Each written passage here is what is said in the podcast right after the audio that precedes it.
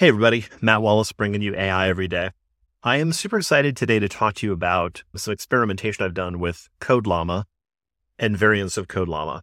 So you've got Llama 2. We've talked about that before. It's the meta model. It's performed extremely well for an open source model. It's available in, I believe it's 7, 13 billion, and 70 billion parameter versions. And I've talked about being able to run it locally using uh, 4 bit quantization, which was a pretty fun experiment.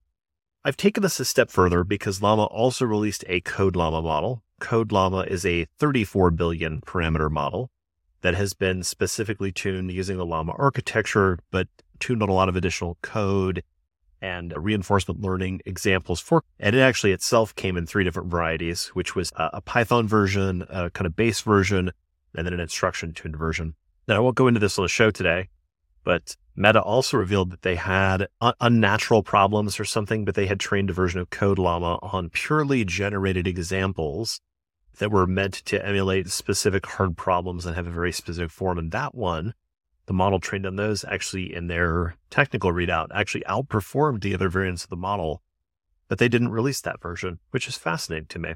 However, some folks took and released a version of this called, I don't know if you call it Phind, but it's P H I N D. It's basically a fine tuning. And they, they say, we fine tuned Phind Code Llama 34B on an additional 1.5 billions of high quality programming related data and achieved a 73.8% pass that one on eval, human eval. This is really interesting. And it's very powerful. First of all, let's get some context here.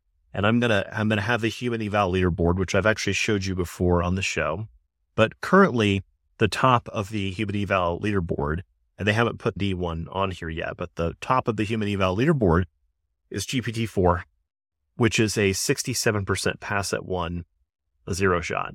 Now, there are actually four entries higher on the leaderboard, but they're all based on using GPT-4. So it's different sort of meta frameworks for using different sort of prompt systems and memory systems and learning outside of model training in order to enhance it. The top one is a, a paper called Reflexion, spelled with an X, that has achieves a 91% pass at one, which is incidentally incredibly high.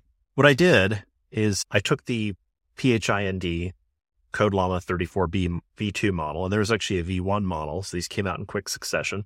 I took the V2 model with its 73.8% pass rate and I downloaded TheBloke who does a whole ton of quantization of models. He's basically super active in the community.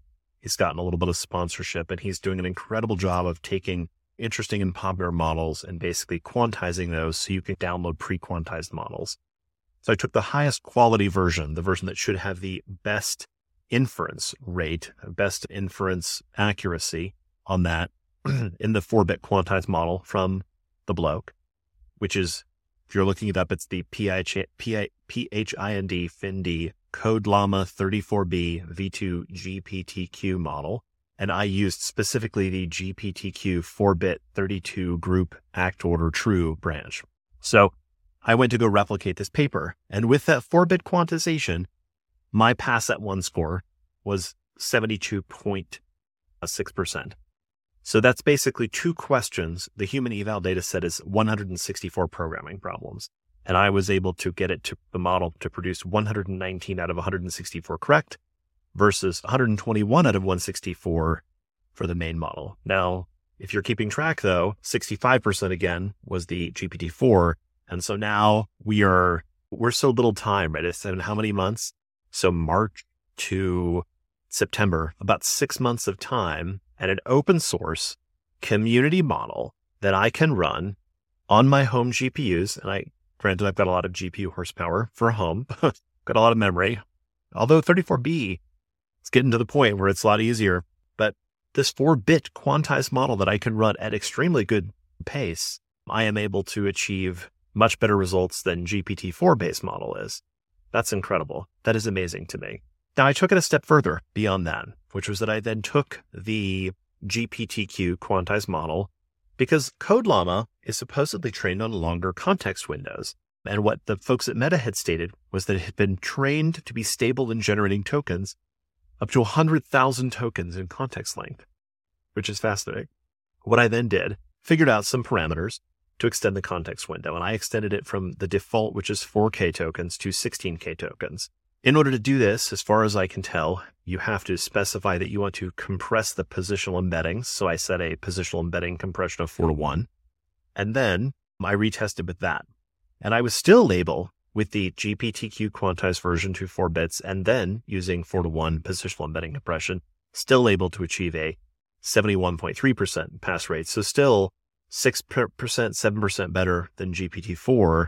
And this model was able to digest. I, I actually fed it a, I fed it LangChain's caching file and asked it to analyze it. So I gave it a thousand lines of code, 35,000 characters in that and asked it to analyze it and tell me what all of the classes and methods did and, and et cetera. And it gave me a pretty good readout, totally sane readout. Definitely not making things up. Now, I have seen the model, um, especially the quantized model, when I was running it in text generation web UI. I've seen it make mistakes. Like, for example, it was modifying my code at one point, and it actually lost characters from the code. So I had a line of code, and it wasn't even trying to change this line of code. It was literally just trying to reprint it, and it literally printed it with characters missing. It actually was the model name in my my file because I was having it tweak the web service that I wrote to basically put an API in front of this so I could properly do the human eval inference. So it's not perfect, of course, but 71.3 pass at one speaks for itself. Now, granted, too, I don't know how much this changes as the context window gets longer and so on.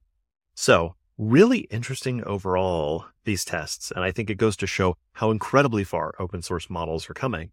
So I've got some more on this that I'm going to do. And I think that I might have a very exciting update to share in the future because we're not done yet. There's some really interesting things that I think can be done that really go after what the pinnacle of state of the art is. And so I'm going to be going after it just because I want to, because it's super fun.